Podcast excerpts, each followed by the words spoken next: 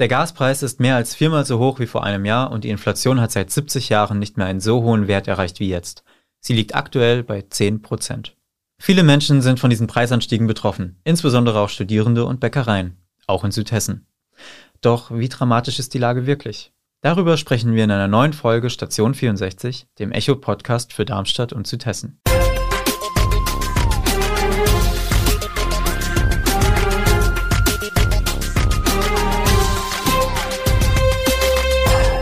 Gude aus Südhessen. Mein Name ist Felix Gömmeri und ich spreche heute mit meiner Kollegin Viktoria Wertz über die Auswirkungen der Gaskrise und der Inflation.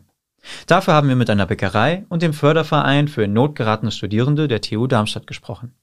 Hallo Felix, du hast es gerade schon angesprochen. Die Kosten steigen für Lebensmittel, Gas und Strom.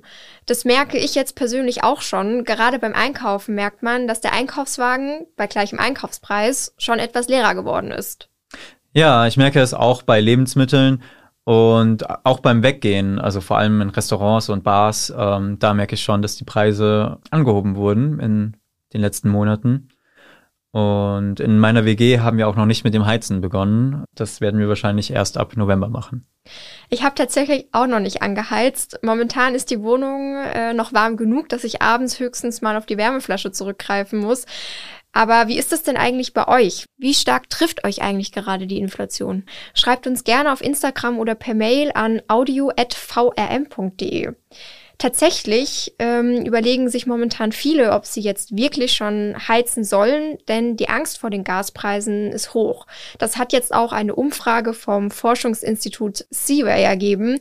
Immerhin befürchten 44 Prozent der Befragten finanzielle Engpässe. Ja, und nicht nur die Gaspreise sind gestiegen, sondern auch die Kosten für Lebensmittel. Im Vergleich zu August 2021 sind die Preise hier um 16,6 Prozent gestiegen, wie das Statistische Bundesamt meldet.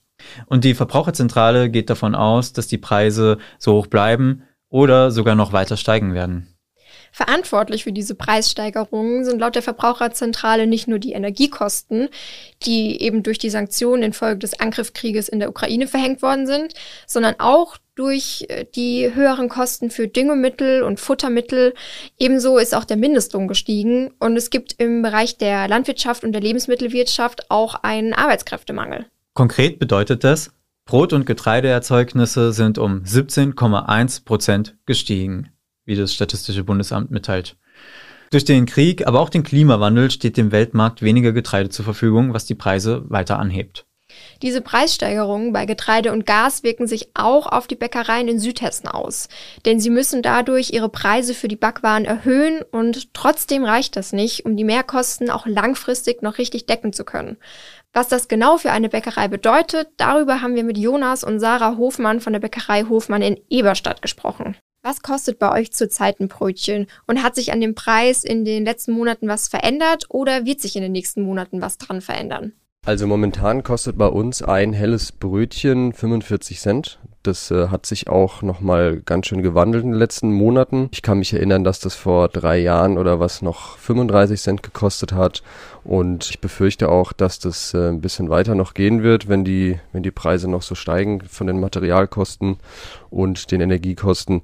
Also wir haben auch schon die nächste Preiserhöhung steht schon so ein bisschen im Raum. Wir werden sehen, wann die kommen wird, aber das wird nicht mehr lang dauern und dann wird auch der Preis für das, das normale helle Brötchen wieder ein bisschen steigen.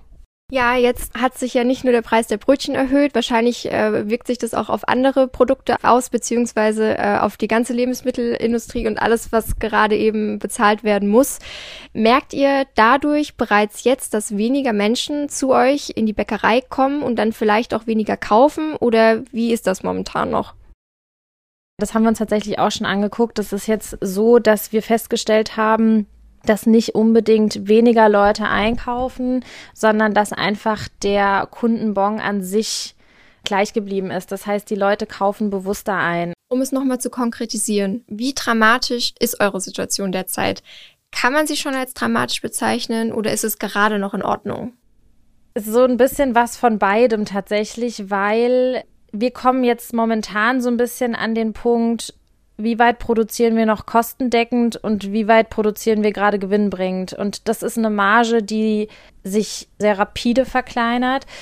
Also die Abschlagserhöhungen, die wir jetzt bekommen nach und nach für Gas und Strom, ziehen jetzt erst ab Oktober und November, die ersten zumindestens. Das heißt, wir werden dann den Schlag auch effektiv erst merken, mehr oder weniger. Rein von den aktuellen Androhungen her ist es natürlich dramatisch, wenn, wenn man sich anguckt, was auf uns zukommt einfach. Unsere momentane Situation ist auch so ein bisschen, also das geht ganz bestimmt allen Bäckereien so, weil wir da auch viel Kontakt haben untereinander, dass der August sehr schlecht war von den Umsätzen und von den Kunden. Das merkt man natürlich jetzt erst immer ein, zwei Monate später, weil dann die ganzen Dinge, die jetzt bezahlt werden müssen, die immer bezahlt werden, halt einfach schwieriger sind zu bezahlen, blöd gesagt. Deswegen sind wir da momentan so ein bisschen auch am, am Stottern und sagen halt auch, oh, okay, ähm, sieht jetzt schon nicht so besonders aus, obwohl jetzt die ganzen Dinge erst kommen, ja. Und da äh, werden wir jetzt halt mal sehen müssen, wie wir das irgendwie geschaukelt bekommen.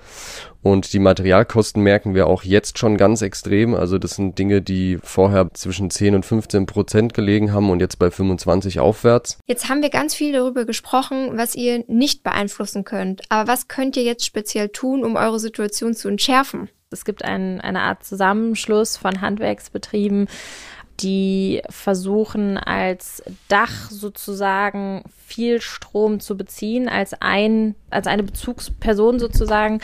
Und das wird dann an die ganzen Handwerksbetriebe quasi verteilt, um damit einfach einen etwas geringeren Strompreis zu erzielen. Das war jetzt schon mal so das Erste. Man achtet schneller mal darauf, dass wenn irgendwo ein Licht brennt, was man tagsüber nicht braucht, das wird dann direkt ausgemacht.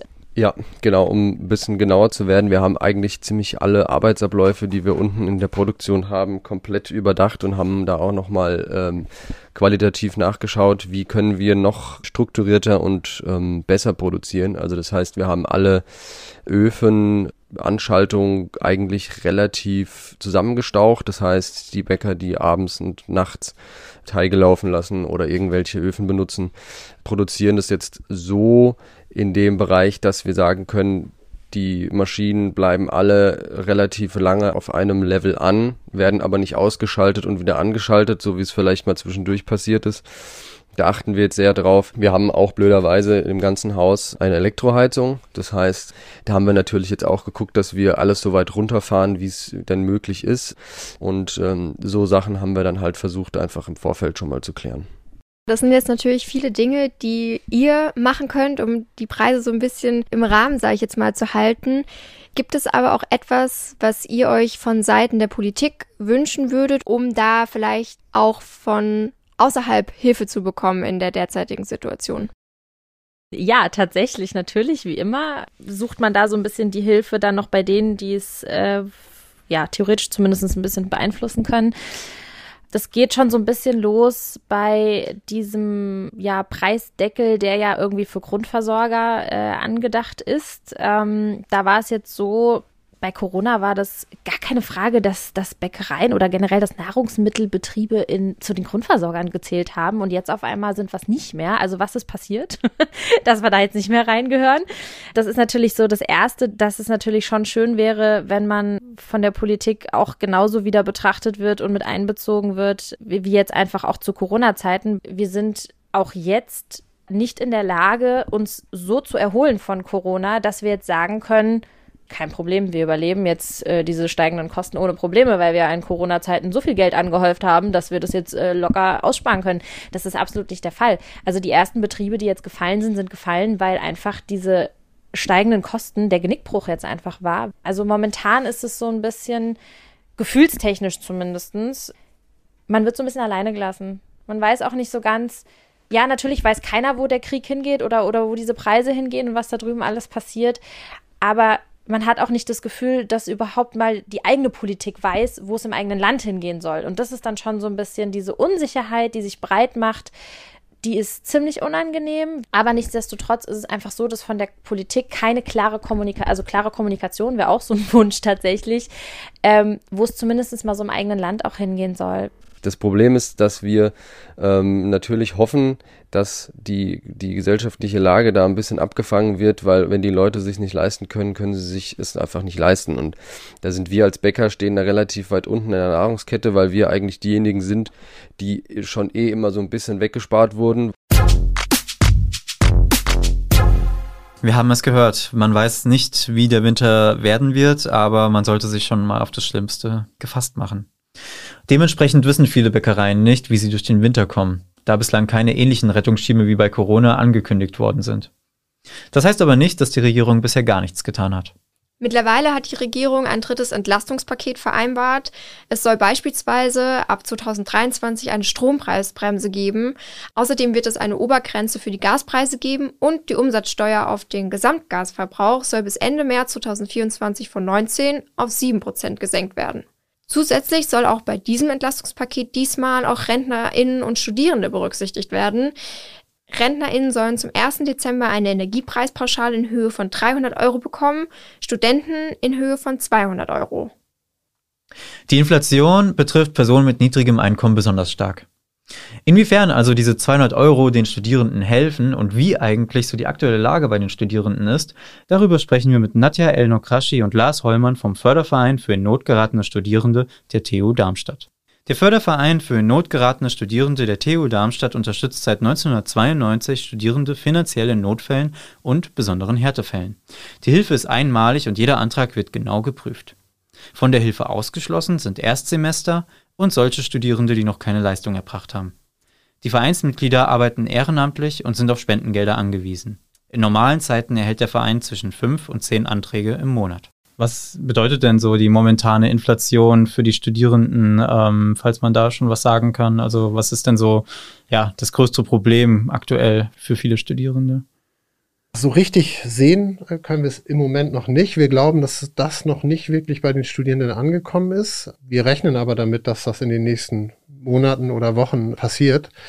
Ja, also unsere größte Sorge ist, dass jetzt die ganzen Vermieter die Nebenkostenpauschale nicht anheben und dann im Januar, Februar, März nächsten Jahres eine riesen Nachzahlung kommt. Und da haben wir große Sorge, dass dann sehr, sehr viele Anträge kommen werden, die wir auch dann wahrscheinlich nicht alle bedienen können. Rechnet ihr dann durch die steigenden Preise damit, dass dadurch dann auch Studierende kommen, die sonst nicht auf eure Hilfe angewiesen sind? Ja, also wir denken, das wird so ähnlich sein wie zu Beginn der Corona-Pandemie. Ähm, das ist, äh, genau, es war ja die letzte große Krise, die wir da hatten. Da haben wir das auch gesehen. Da war wirklich Studierende, die, denen es auch unangenehm war, nach Hilfe zu fragen, die eigentlich sonst sehr gut für sich selber sorgen konnten und das alles gut im Griff hatten, aber dann wirklich auch von heute auf morgen eben das Geld, was sie sonst monatlich verdienen, zwei Monate nicht verdient haben und entsprechend ein großes Saldo auf ihrem Konto vorgefunden haben. Heißt es konkret, es wird zu einer Verschiebung kommen? Vor allen Dingen, wenn es äh, zu die, so hohen Nachzahlungen kommt. Deswegen ähm, wäre es wichtig, dass jetzt Studierende auch, wenn sie noch die günstigere Miete zahlen, anfangen auch Geld zur Seite zu legen weil diese Forderungen werden ja kommen. Das ist ja, das wird ja alle treffen. Ja? Also unter Umständen, je nachdem wie die Politik eingreift, nicht ganz so hoch, wie man es jetzt vielleicht befürchtet hat, aber das bleibt abzuwarten. Aber es wird deutlich teurer und das werden die Vermieter weitergeben an die Mieter natürlich. Und darauf muss man sich einstellen. Ist es für die Studierenden momentan überhaupt möglich, Rücklagen zu bilden? Genau, da sehe ich für Studierende eine große Herausforderung, denn wir haben in Darmstadt ähm, äh, sowieso sehr hohe Mieten bereits. Wir haben äh, insgesamt durch die Inflation gestiegene Kosten, Lebensmittel und so weiter, Lebensunterhalt. Und äh, Studierende haben häufig ein sehr knapp kalkuliertes Budget. Da ist eigentlich kaum noch Luft, um Rücklagen zu bilden. Und deswegen haben wir da schon größere Sorgen, was dann nächstes Jahr äh, auf die Studierenden zukommt. Was haltet ihr denn von der aktuell zugesicherten Einmalzahlung von 200 Euro für Studenten. Reicht das aus oder braucht es da mehr? Auf jeden Fall braucht es mehr. Also wir haben das ja auch gesehen bei der Corona, als ähm, auch die Corona-Unterstützung kam. Also es hilft zwar in einem kleinen Moment, aber es ist nicht genug. Und ich glaube nicht, dass das ausreichen wird.